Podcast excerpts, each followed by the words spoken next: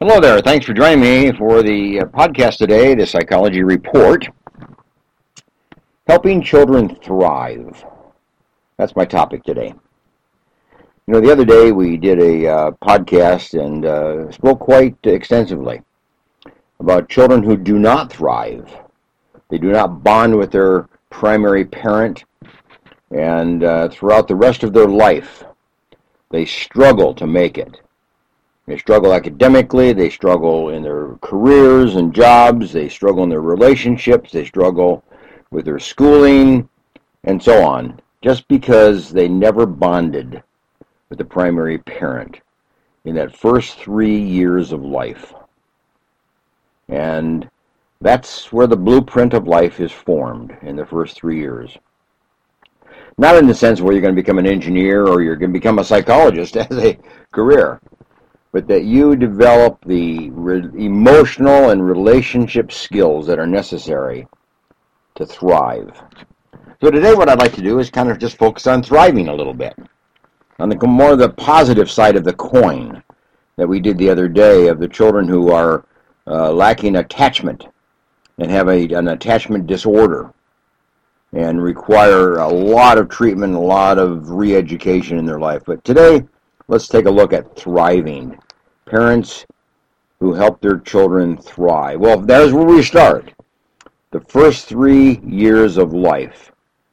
Pregnancy is important, and that there be a healthy pregnancy.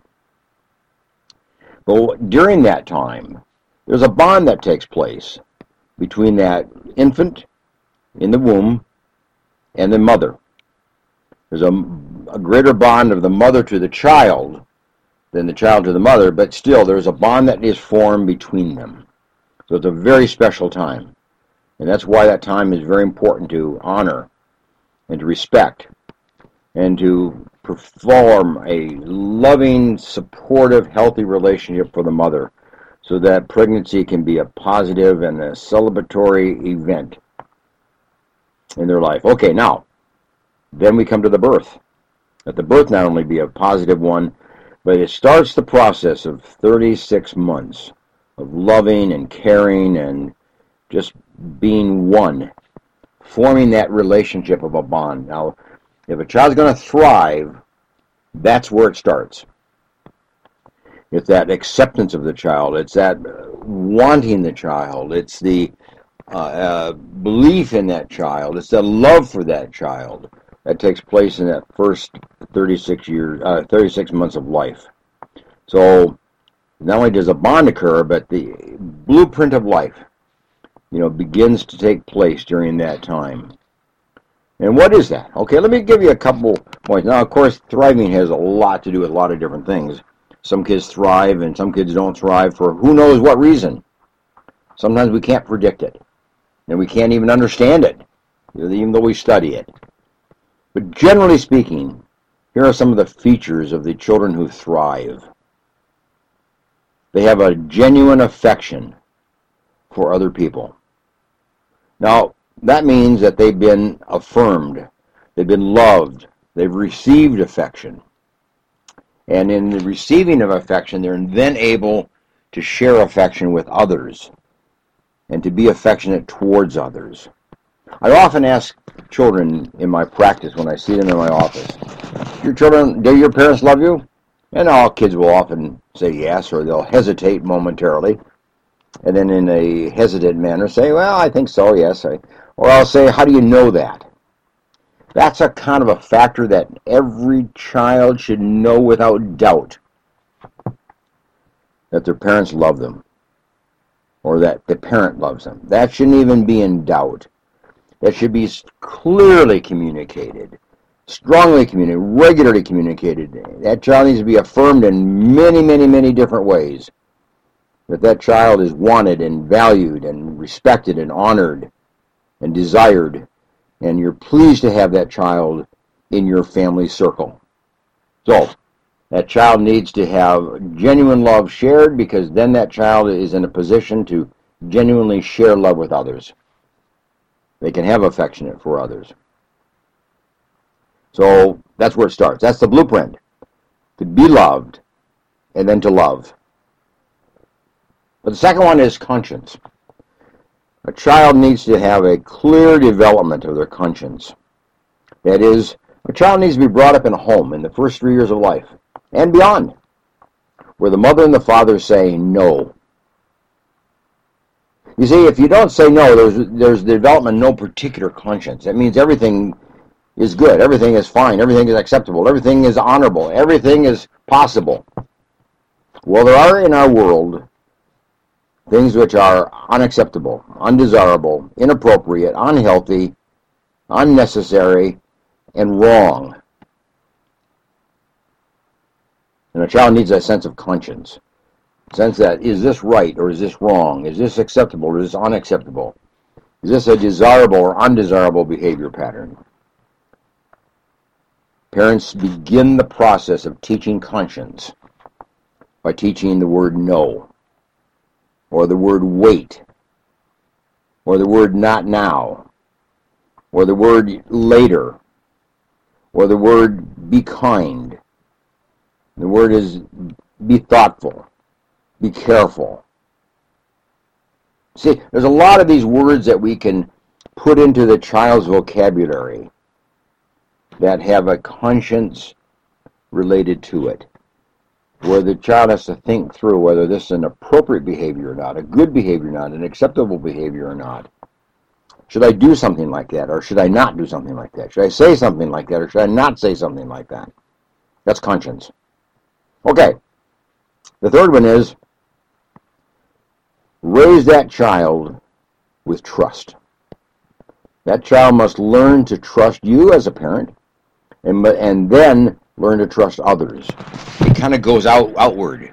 Starts with you as the parent. Starts with you as the mother. There's a great trust that is developed there and then it goes out to other people, to extended family members and grandparents and brothers and sisters and aunts and uncles and friends and neighbors and you know so on.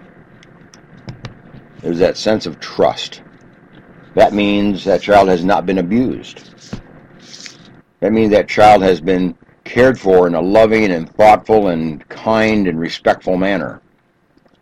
It means that child's been upheld and protected the child's been kept from danger, kept from harm, been protected by the mother, by the father. That's how a child knows that they can trust the parents because the parents have acted in a trustworthy manner. Trust is extremely important to develop in the life of a child. They have to trust the primary parent, and then they can begin to trust others. No trust in the parent, no trust in others.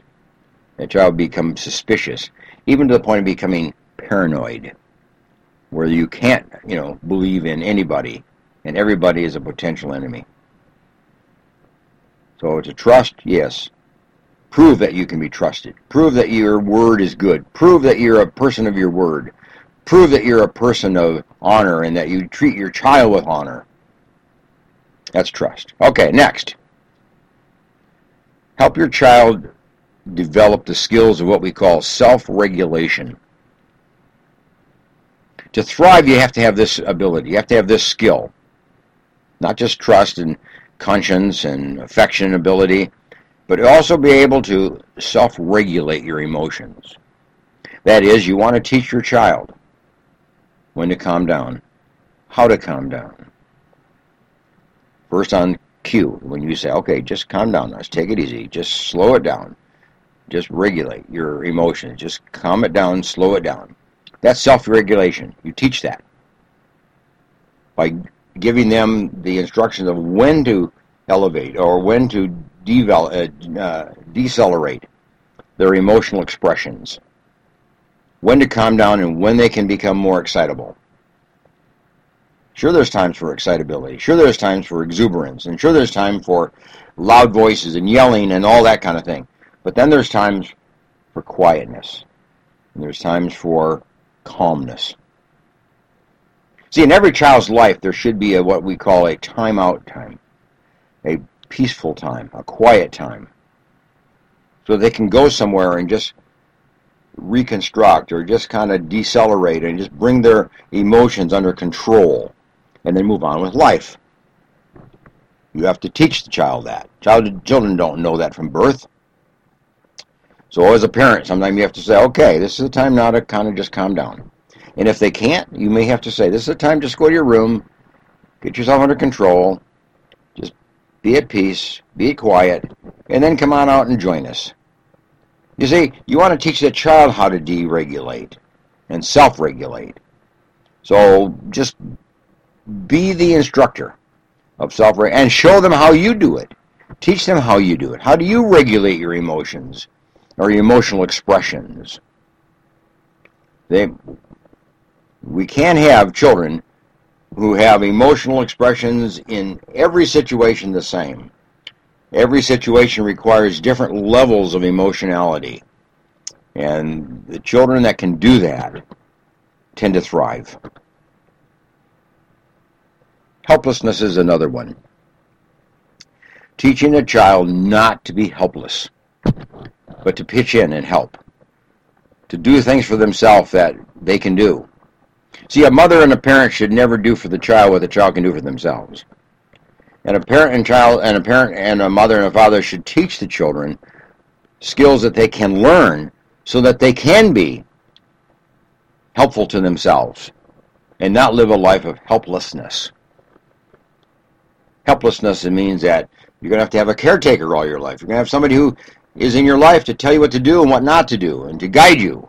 That's helplessness. Just to, to pick up all the pieces and to do the things for you that really you should do yourself. You want to, to be thriving as an individual. You have to have that ability to be independent, to help yourself, and to be self-sufficient and self-reliant. That goes with being helpful and being a skilled person in the area of self-help. See, no matter what it is, it's self-help. Making a meal, taking care of your clothing, taking care of your room, cleaning it up, taking care of your, your bed sheets and all those things, and solving problems, making telephone calls, making arrangements, making appointments, calling people to make arrangements for different kind of appointments and different kind of events that you may want to go to. That's all learning to be self-reliant and self-helpful, not helpless.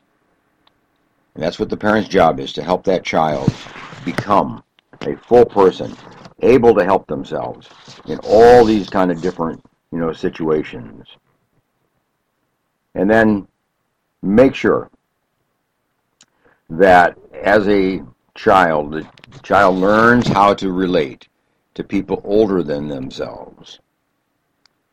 That's how you relate to teachers, you relate to grandparents, you relate to friends and neighbors, and that there's a respect and there's an honor given to people who are older. You know, we have that phrase in our culture that says, you know, respect your elders. Well, kids who thrive have that ability to respect their elders. It's not just their parents, and it's not just their grandparents, but it's anybody that's older than themselves. To have an honor for people who are older, to have a, an appreciation for people who have prior experiences and other experiences, and from whom you can learn and from whom you can uh, anticipate new learning and new experiences, and can take you to a higher level of living, a higher plane of living. Older people can do that. So it's the idea of being around older people and being comfortable with them and listening, asking questions, discussing, getting information. Sometimes it's a matter of taking care of an elder person, maybe a grandparent.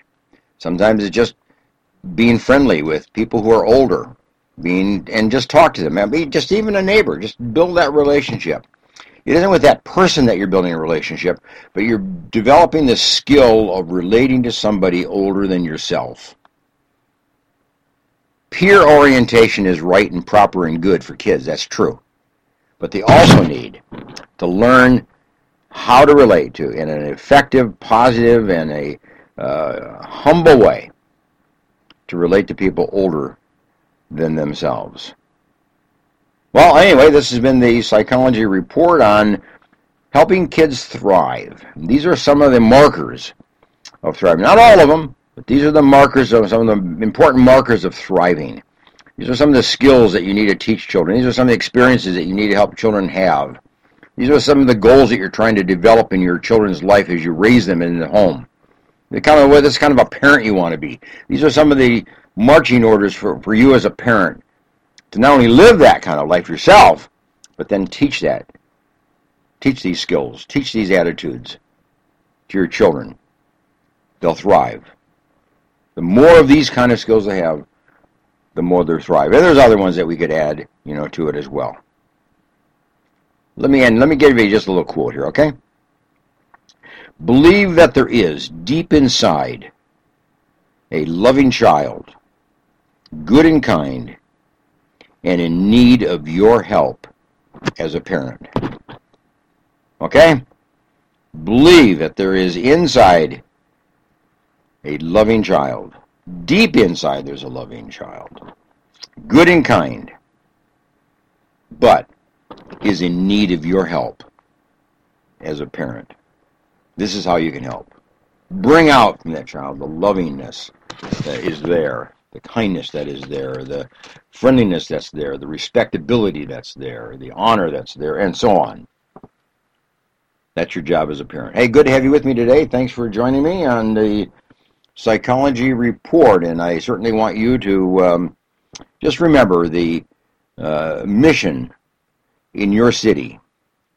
And um, every city has a mission serving uh, men and women on the street and are homeless and uh, in a destituted situation. So um, if there's a mission in your program, be supportive of them. Learn about the program, send them a few bucks, help them help others. And when you, this is the way to help these street people. This is the way to help the guy on the corner who's begging. It's recommended you don't give him any money at all, but you give it to a mission program where they can go and get not only a meal, but a place to sleep and a place to clean up, and a, maybe a, a, a positive message in life, maybe some training and job experience, and helping them become independent themselves, and maybe they can thrive at some point in life. But don't forget, a lot of these people on the street have not thrived at all. But after they go to a mission, they part part of a program, part of an educational program, and a work-related program, they start to thrive. You can turn the thing around. So be part of the solution. Be part of the help. So whatever the rescue mission is in your city, send them some money and just keep in touch with them. Okay? Nice to have you with me, and bye.